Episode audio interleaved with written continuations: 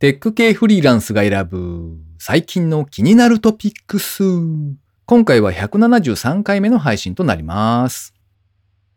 最近は個人情報保護の観点からなのか、ニュースだったりロケだったりの映像って結構ぼかしが入ってたりしますよね。いっそのことをぼかし取っちゃって、隅っこの方に大きな文字で映像はイメージですって書いとけばいいんじゃないかな。この番組ではフリーランスの S とエンタメ系エンジニアのアスカが最近気になったニュースや記事をサクッと短く紹介しております。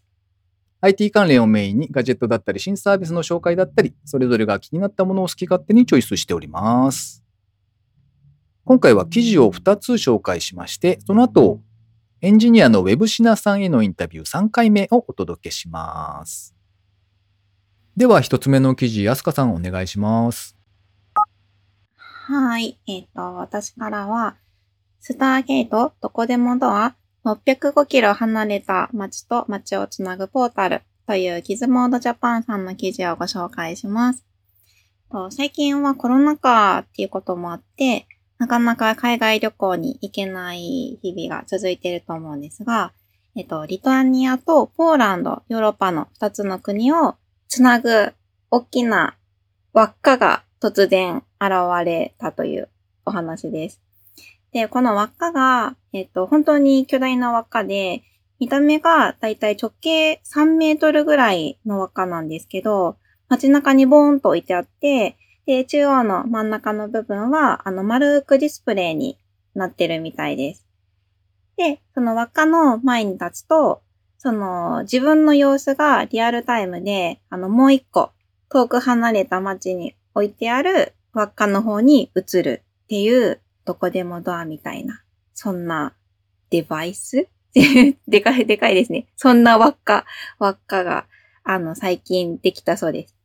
今見たんですけど、うんうん。なんというか、丸い鏡みたいなの鏡。ああ、そうですね。向こうの街が映ってるんで、その輪っかそうそう巨の、大な鏡がうんドンうんうんと置いてある感じになっている。へこれあの別にあのコロナだから作ったとかそういうわけじゃないみたいで、あのたまたま最近あの出来上がっただけで、え。えっと、ここ作ってるところが、このリトアニアの、ちょっと発音するのが大変なんですけど、ビリニュス・ゲディミナス工科大学という大学があのあるそうでうん、そこのエンジニアさんが、あの、もともと5年がかりで作った、あの、輪っかなんですって。うんうんで、ない、あの、このどうしてこれを作ったかっていう理由が、ちょっともっと真面目な話で、うん。あの、気候変動とか、そういう、こう、なんだろう、解決がすごく難しい、あの、人類全体の問題とかいろんなものがあると思うんですけど、うん。その、なんか潜在的な原因っていうのは、あの、人々、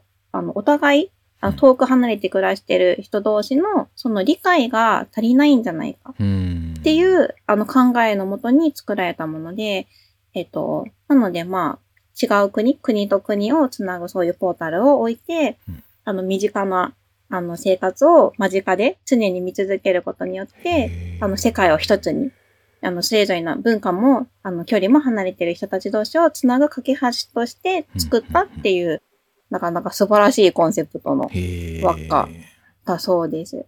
なるほど。で、これ、あの、写真を見ればわかるんですけど、うん。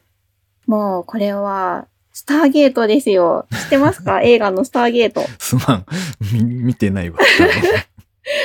あ、まあ、ちょっとだいぶ古いんで、うんあれ何年、何十年前だろうっていうぐらい古いやつなんですけど、うんあの、星と星を、あの、移動するためのスターゲートっていうやつにそっくりです。うん。へ ーこれはあれですよね。見ることはできるけど、中には入れないってことですよね。中には入れないですね。うん。あの、中に入って向こうに行けたら本物なんで、それができたら最高なんですけど。うん。まあでも、これだけやっぱり大きいものっていうのと、あとリアルタイムでちゃんとあのビデオを繋いでるので、なんだろう。実際にくぐって向こうに行くことはできなかったとしてもう、んうんもうなんだろう。向こうの世界と繋がっているっていう感じはすごくするんじゃないかなって思いますね。うん。なるほど。これはなかなか、なんか面白いというか。うんうん、うんん、そうですね。発想自体というか、その技術的にすごい難しいかっていうと、きっとそういうことではあのないと思うんですけど。ど、そのつなぐってこと自体に関しては。うんうんうんなんですけど、実際にこのサイズのものを街の真ん中に置くっていうのは、あの、身近にあったら、ちょっと SF 感を感じる、うん。うん、確かにね。うん、いいアイデアだなと思います。うんうん今まだ、あの、置かれたばかりで、その、リトアニアとポーランドにしかない、一個ずつしかないんですけど、あの一応公式のところで、あの、ヨーロッパのいろんな街に置く予定があるっていうことです。日本にも一個置いてほしい。うん確かに確かに。なんかこの前で、あの、お互いに集まってこう、ピクニック、うんうん。ピクニックじゃねえな。うんうんあうんの、ランチ会とかしたいですよね。ああ、いい、喋いいですね。っていうか、なんか、しゃ、どうなんだろう。声は聞こえない。音は聞こえうんそうですね。まあまあ音はちょっと確認できてないんですけど。手を振ったりとかはできそうだから、面白そう。へえ。あ、そうですね。なんかあの、動画は載ってなかったんですけど、あうんの、写真が、あの、載っていてうん、あの、手、なんか手振ってる写真とかあったので、うんうんなんかリアルタイムでね、向こう。うんと、なんだろう、姿が見えたらちょっと楽しい、うん。うん、確かに。うん、という感じでした。はい、ありがとうございます。では、二つ目の記事ですね。完全キャッシュレスのパーソナライズドカフェ、テイラードカフェが分身ロボット常設店舗をオリー研究所と共同で日本橋にオープン。株式会社感覚のプレスリリースですね。株式会社感覚、カタカナで感覚と書くようですけれども、こちらの会社がですね、開発、運営する完全キャッシュレスのパーソナライズドカフェ、テイラードカフェというのがあるそうで、2021年6月22日、株式会社オリー研究所と共同で、分身ロボット常設店舗、分身ロボットカフェドーンバージョンベータをオープン。こちらのカフェはですね、お店の中が3つのエリアに分かれているそうで、えっと、1つが予約が不要の普通のカフェラウンジ。うんうんで、えーもう一つがですね、予約制なんですけれども、織姫ダイナーというエリアがあります。で、ここにはですね、あの、テレビとかでよく取り上げられるので、ご存知の方も多いと思うんですけど、織姫っていうあの、コミュニケーションロボットってご存知ですか？おー、知らなかったです。あの、まあ割とこう抱っこできるようなちっちゃなロボットなんですけど、ロボット自体は本当にまあ、何もできないというか、ちょっとした動作、うん腕っぽいものがついていて、少しアクションはできるんだけれども、あの遠くに離れた家族と、あと、その例えば寝たきりになってしまっている、病院で生活している家族とのそのやり取りに使ったりとか、あの例えばそのロボットを家族が持ち帰ってで家の中を映すと。でそうすると病院で寝ている別の家族がそれを通してあの家の中を見られたりとかそういうコミュニケーションをするためのツールというか、まあ、ロボットですね。うんうん。でそのロボットっていうのがありましてでそれをあの株式会社オーリー研究所というところが作っております。でえっと、うんまあ、そのロボットの別のバージョンというのがあってですね、うん織姫 D というモデルがあるそうで、で、こちらは、あの、うん、なんでしょう。わかりやすく言うと、ペッパーくんを高級にしたような感じですね。それは見た目の話ですか？それとも機能の話？あ見た目かな、あ、機能もそうですね。あの、ペッパーくんは動けないんですけど、うんこちらの、この織姫 D っていうロボットは、あの、給仕ができる。あの、配膳したりとか、接客したりとかそうですね。ができる。はい配膳とか接客とかができるので、あの、ん物を運んだりとか、そういったうんうんまあ、メイドさんじゃないですけど、そういう動作が可能になっているという、そういうロボットですね。うんうんで、こちらが席に伺いまして、オーダー取ったりとか、ドリンクのサーブなどをしたりと、そういった接客をしてくれるという、うんこれが織姫ダイナーというエリアですね。で、ちなみにこのロボットを動かしているのが、遠隔でスタッフとして働く、その病院で寝たきりになっているような方とか、うんもしくは障害を持っていらっしゃる方とか、そういった方が遠隔でこのロボットをうんうん動かして、で、それで仕事にしているとうんいうことですね。これが面白いですよね。あの、公式の、このカフェの公式のページに、あの、パイロット紹介っていう風にあって、はいはい。あの、操縦というか、この実際に動かしている方の紹介が載ってますけれども、うんこの発想はなかったと思って、安心ですよね、これ。あのサービスを受ける方も。うんあの人が動かしてるって思うと。そうですね。自動じゃないので、うんなかなか。で、多分、あの、会話とかも楽しみながらっていう感じだと思いますね。うんうん。そして3つ目が、こちらも予約制なんですけれども、うんうんバーテレバリスタっていうエリアですね。うんうんこちらはですね、あの、まあ、先ほど言った織姫っていうロボットのユーザーの中にですね、あの、元バリスタだったっていう方がいらっしゃったそうなんですよ。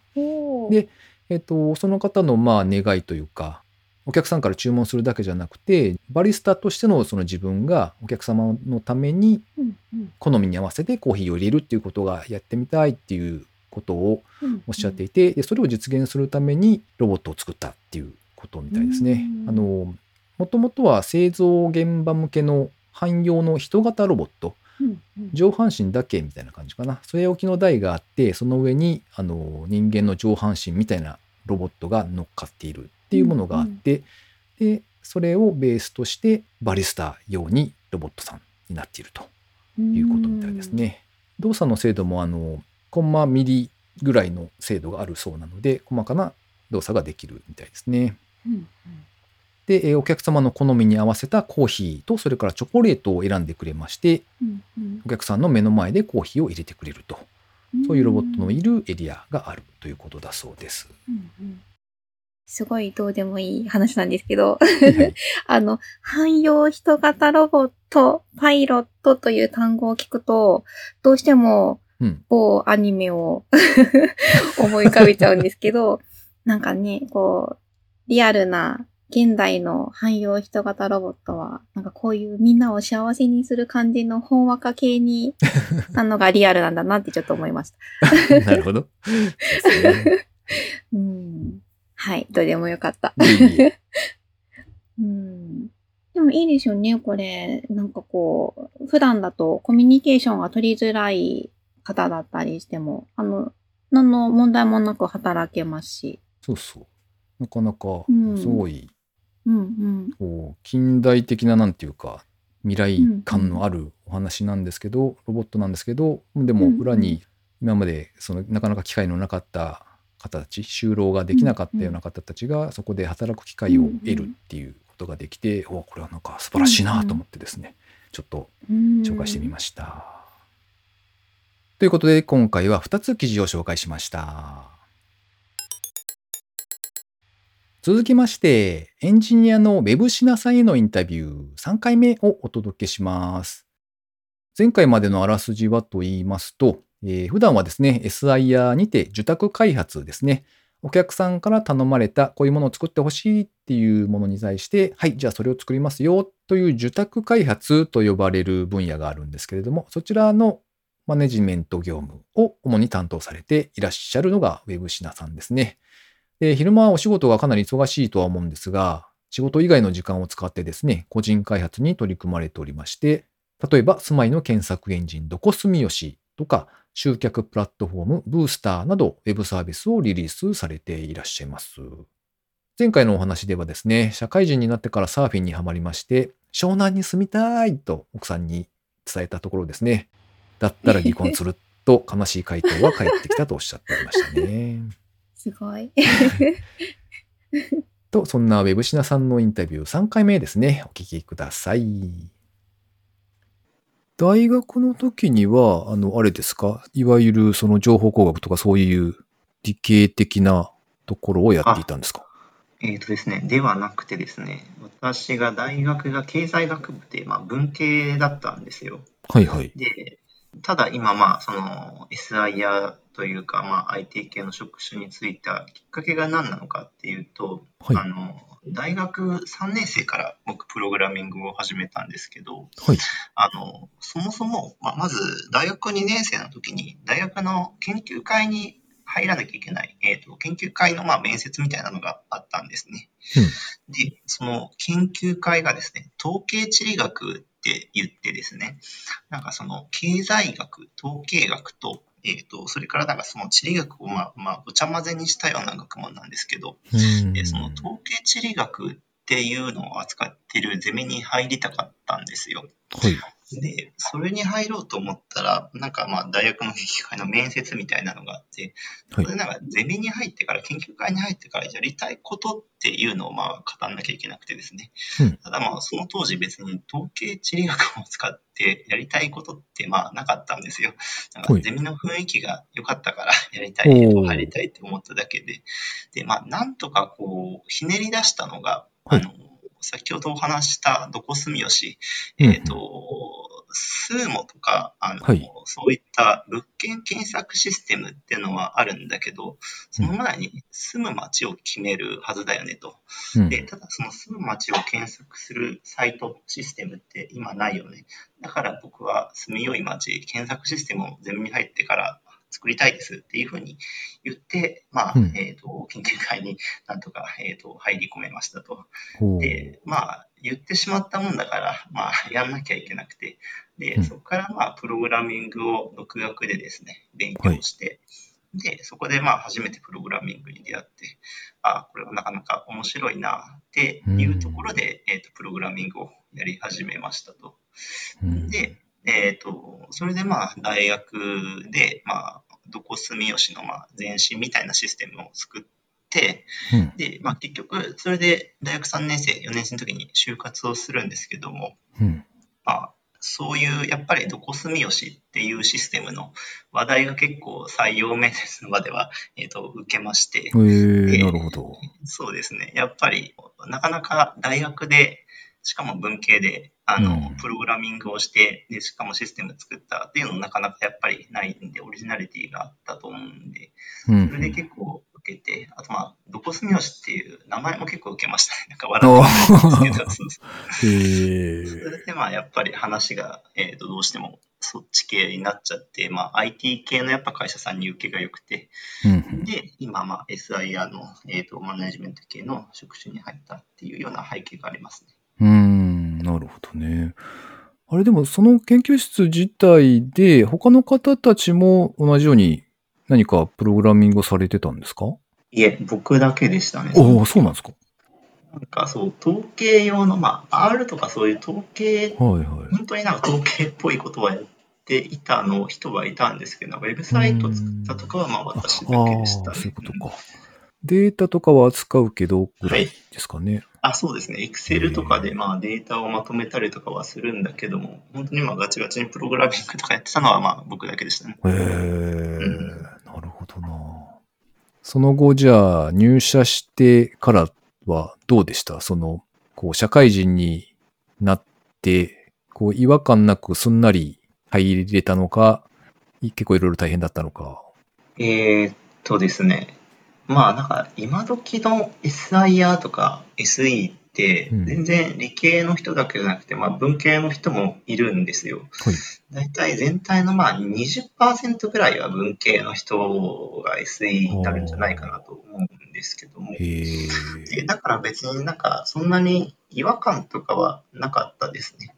多分まあ今大学で文系の方もあの SE っていうのは割と、えっ、と、なんだろう、あの、全然おかしくない選択肢だと思います。うん。あの、文系でもものづくりがしたいよっていう学生さんって結構多分いらっしゃって、うんだからまあ文系でもできるものづくりっていう軸の選択肢で、まあ、あの、リスナーさんに大学生の方がいらっしゃれば、そう SE とかそういった職種を選ぶのはありかなと思う。うんはいうんなるほどね。じゃあ、あれですか、その、うんと、もともと、どこ住吉の前身になるものを学生の時に取り組んでいらっしゃって、で、社会人になってから、もうそのまますぐにというか、どこ住吉のその個人開発みたいなところをやり始めたってことですか？えーとですうね、ん。大学を卒業もして新入社員の時は、まあ割と自分の仕事でいっぱいいっぱいになっちゃって、うん。まあ、個人開発をする時間っていうのは全然取ってなかったんですよ。うん。あとまあなんかサーフィンに、えーと、ハマったっていうのもありまして、。はい まあ。大体ちょっとそっちに頭がいっちゃってて、うんもうどこ住吉のことはちょっと完全に忘れてたんですね。うん。で、社会人になってまあ3年目ぐらいかな。で、ちょっと余裕ができ始めて、うんで、ああ、そういえばなんか学生時代はどこ住吉なんて作ってたなって思いまして、うんで、まあせっかくこう今、本職でこういう IT 系のお仕事してるんだから、うんもうあの時作ったしょうもないシステムをちょっとリニューアルしてやろうっていうことで、うんここ住吉をこうリニューアルし始めたんですよ。でまあ、今思えば、それが個人開発をこう再開するきっかけだったのかなって思いますね。うーん。なるほどね。続いて番組にいただいたコメント紹介のコーナーですね。では、あつこさんお願いしていいですか？はい。では私の方からは高道恵さんからのコメントを紹介させていただきます。いつもありがとうございます。ありがとうございます。170に聞いた。マボリの実証実験、関わった人私知ってるかもしれない。横須賀バレエ構想とかでテクノロジーを使った取り組みをいろいろやってるそうです。だそうです。なんか地方のなんかそういうのがあるってことなんでしょうね、きっと。うーんうんうん。そうですね。高見さん、そういうつながりがすごく広そうなので、へえと思って読んでおりました。うんうん続いて、ジェイク・リッチーさんからのコメントですね。いつもありがとうございます。ありがとうございます。テクフリ171回拝聴完了。日本でももっと家の価格が下がってほしいなドラレコは仕事柄気になります。引き続きウォッチします。ウェブシナさんのどこ住吉使ってみました。改めて引っ越しの際に活用させていただきます。ビートセイバー合わせてまた始めてみました。おービートセーバー勢が増えている。うんあれ、アスカさんもビートセイバー最近どうですか？ビートセーバーは、お細々やってますよ。あそうそうそうなんですか？ちょっと、ちょっとヨガに、ああの、ヨガに別のところに行きまああ、浮気中ってことですね。はいヨガ。す。浮気中です。浮気症なんですいません。なるほどね。僕なんかあれですよ。あの、何でしたっけ？あの音楽のパックがあるじゃないですか。別売りと。ああ、ありますね。はいはい。あれでなんか、グリーンデイを見つけたので、おお、おっと思って、ちょっと5曲セットを買ってしまいましたよ。グリーンで、なんか聞くからに難しそうな。感じ今のところでもエエキスパートまでしかやってないので、うんうんまあまあでも他のとあんまり変わらない感じではありますね。楽しい。おお、いいですね。お気に入りの曲でやれるといいですね。そうそう、そうなんですよね。それからジェイク・リッチーさんも一つコメントいただいておりまして、ベーシックインカムがあれば個人開発に時間をかけたり、いろいろ幅が広がるんだろうな。ウェブシナさん、機械体操とかサーフィンとか、体を動かすのが好きなんですね。自分もやりたい。S さんに褒められた。でも自分も雰囲気でやってるだけなので、嘘にしないように頑張ります。かっこ笑い。とコメントいただきました。ありがとうございます。機械体操は難しそう。なので、サーフィンは確かになんか面白そうでやってみたいなと思ったことはあるんですが、ややっぱり機会がないと何もやらないもんですね。やりましょうよあ。れもしかしてアスカさんは？いや、サーフィンはやったことないんですけど、あの、ひ船に引っ張ってもらうやつやってみたいですね。ははは、えっ、と、なんとかボード。名前がわかんない。なんか、ジェットスキーではなくですよね。いや、なんか船に引っ張ってもらう。それしか言えない。もらう遊び。パラセーリングですかね？あ。ウェイクボードじゃなく？パラ、ちょっと待ってくださいね。あ、違った。あれ？違う？パラセーリング上にの、あ、あの、ふわふわ。するやつですよウね。ェイクボード？ウェイクボードウェイクボードは、それだ画像を見まし。た。あーナイスナイスウェイクボードやってみたいですね。僕はウェイクボードはやったことあります。お、なんか、これ見た感じがすごい簡単そうなんですけど、簡単ですか？あ、でも、いやー、あんま簡単じゃなかったっすね。どうなるんですか立つのが結構大変。ええー、そうそなんだ。のレベルだった気がする。あの、なんていうんですか、こう、本当にふわっと遊びに行った時にちょっとやらせてもらったって感じだったので、あんまりそんなに、なんていうんですか、教室みたいな感じじゃないんですけど、ちょっと頑張ってやったら、なんとか立てたかなっていう。あの、これって、立てないとどうなるんですか？引きずられるってこと？そうそう、シチュー引き回しの刑みたいになりますね。そうなんだ。水中ですまあでも、そ、その状態から立つんですよね？頑張って。そうそうそう、頑張って、あの、なんて言うんでしょう。あの、うんうん自分の足の先に、うんうんうんなんていうこのボードがちゃんとある状態で、ふんーって言って、立ち上がったんじゃなかったかな。なんか、うろ覚えなので、もしかしたら全然違うかもしれないですけど、まあでもそんなイメージだったですね。うん。なんかサーフィンだと、うんうんなんかこう、ちょっと怖いんで、あの、なんか自分一人で、こう波が残坂してるところに入っていくのがなんかちょっと怖いなって思うんですけど、サーフィンできると思いますか ?S さんは。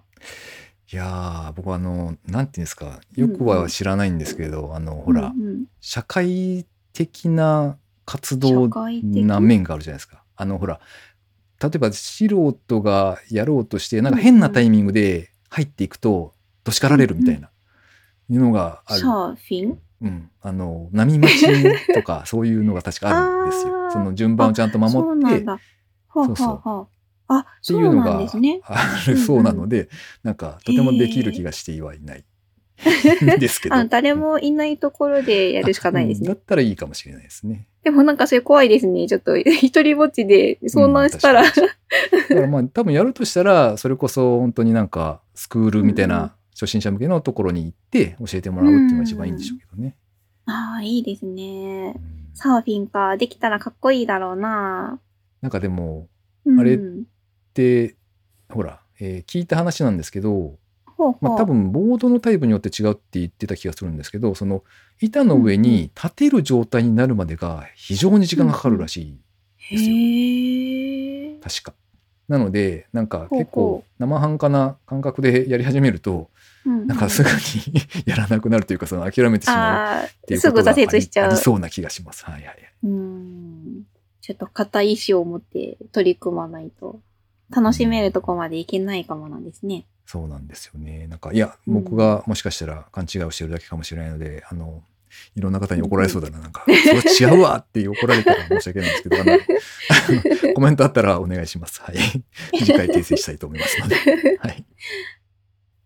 あとはあれですね、あの、ジェイク・リッチーさんのココナッツテックっていうポッドキャスト番組を配信されていらっしゃって、まあ、その中でですね、あの、説明上手にされているっていうのをお伝えして、S さんに褒められたっていうふうにコメントいただいておりますけれども、いや、でもなんか技術的な説明をするのって、だいぶ大変だと思うんですよね。うん。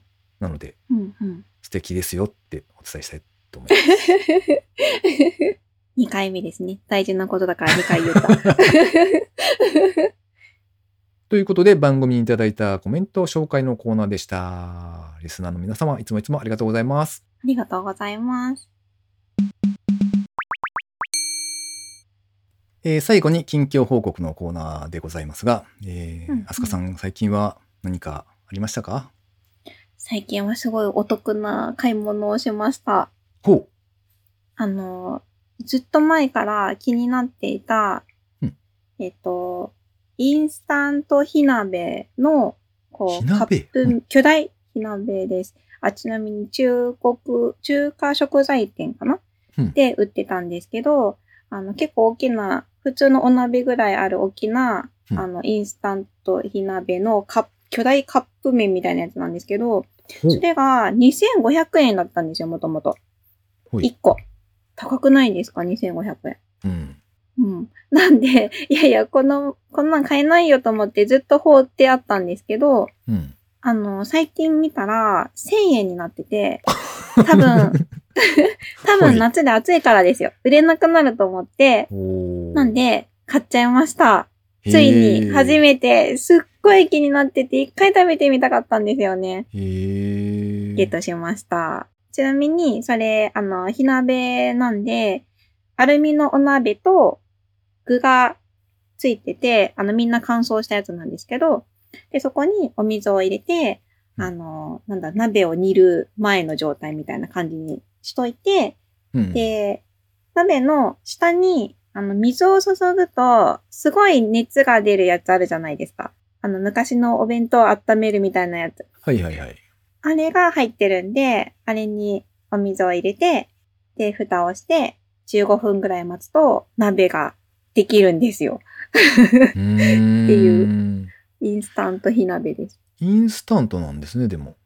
一回インスタント。食べて終わりってことですよね終。わり。そうなんですよ。そうか。なんかあれだ、今写真を見ていますけど、鍋焼きうどんみたいなうんうん。セット、あの、お皿っていうか、容器がアルミでできているやつ、あー、パターン、あれの、まあ中華の火鍋ってことですね。そうですね。あの、うち、内釜というか、うち、うち鍋そうかそうかはそんな感じ。で、そのま、周りにもっと大きな器があって、うんうん。で、その部分でこう、まあ、なんでしょう、火が、火、火は出ないですけど、熱が発生して、温めるみたいな感じなんですけど、あの、麺が春雨みたいなやつなんで、あの、すごいクオリティ高くて、なんだろう、やっぱカップ麺って麺の部分が、なんでしょう、袋麺とかの麺とかだと、うんなんかインスタントですって感じがするんですけど、うんあの、春雨って多少温めてもちょっと、なんだろう、インスタント感がちょっと薄れるんで、うんうん余計にちょっとクオリティが上がってました。へすごい美味しかったです。え。へえ。これ、あれじゃないんですか？アルミの状態で、普通にコンロにかければいいんじゃないの、ダメ？ああ、コンロにかけてもいいと思いますよ。ただ、うち IH なんで、あほう。ほう。何 ですか？シャライの、何ですか？シャライの。まあまあまあかけれないっていうのと、っていうか、あの、私が一番やりたかったのは、い水かけて熱が出るとこがやりたかったんですよ。え、そこ？え、あの、私、あの、話に聞いたことはあるんですけど実際やったの初めてですよ。すごかった。ジュージュー、ジュージュー出てきて、面白かったですね。へえ、なるほどね。そういうもうんのか。うん。いやー、日本でも作ってほしい。へえ。なんかあれ食べてる時にちょっと想像したんですけど、はい。あの、まあちょっと高いけど、あと、すごいかさばりますけど、あの、災害時とかでも、あの、あったかいものが食べれるし、いいじゃんとか一瞬思ったんですけど、うんうん、確かに。でもなんか、非常事態に、非常事態の時に、インスタント火鍋食べてたらちょっとね、大貧縮な感じもするんで、確かにな。あの、こっそりやればいいんじゃないですか、そうです。ね。なんかあそこ非常時なのにエンジョイしてるわみたいな感じになるんで、ちょっとあれなんですけど、なんだこの匂いはとまあまあかなりそうですね。ね、ちょっと面白かったです。おそっかそっか。まあそんな感じでした。はーい。ヘさんはどうですか？最近何かありましたか？えーと、僕の方はですね、うん、大して何もないっちゃないんですが、あの、ほうほう。月に一度ですね、メールレターなるものを発行しております。うんで、うんうん。あの、毎回月初めぐらいに出そうかなと思いつつですね、まだ出せてないんですけど、うんうん。まあでもこれを配信する頃には多分出してはいると思うんですけど、うんうん。あれですね、あの、まあいわゆるメルマガ的な何かおー。ちょっと書いてみたりとかっって感じです。ね。ただ、書いてる内容ってよくよく考えると、多分このポッドキャストでほとんど喋っているので、しゃべ、うん、うんっていうか気はしますね。あの、あの、よかったら登録してくださいねって、あの、お伝えしたいんですけど、ポッドうんキャストを聞いてくださってる方にとってはなんか、お前それ、まうんうん前聞いたぞっていう話ばっかりかもしれないですけどね。あ、いいんじゃないですか？あの、ポッドキャストを聞き逃した人が何話したのかなってふわってうん知れるからいいとか。そうですね。うんううんん。ぜひ登録していただけたらと思います。ぜひぜひ。あれですね、なんていうか、一応、一応っていうか、あの、普通にこう、フリーランスでエンジニアのお仕事を粛々と続けているだけでは、なんか、よろしくないというか、ほうほもうちょっとなんかいろいろやってもいいんじゃないかっていうのをいろいろ普段思っているわけですよ、やっぱり。う。うんうんうん。で、まあ、そのうちの一つがこのポッドキャストだったりもするわけなんですけれども、うんうん、あの、そういうなんか、ちょっと、いろいろあがいている状況をこうお伝えするためにですね、うんうん。月1でそういうのを配信しているっていう感じですね。おー。まあ、だいぶサボったりもするんですけど、期待せずに お待ちいただけたらと思います。はい。うん。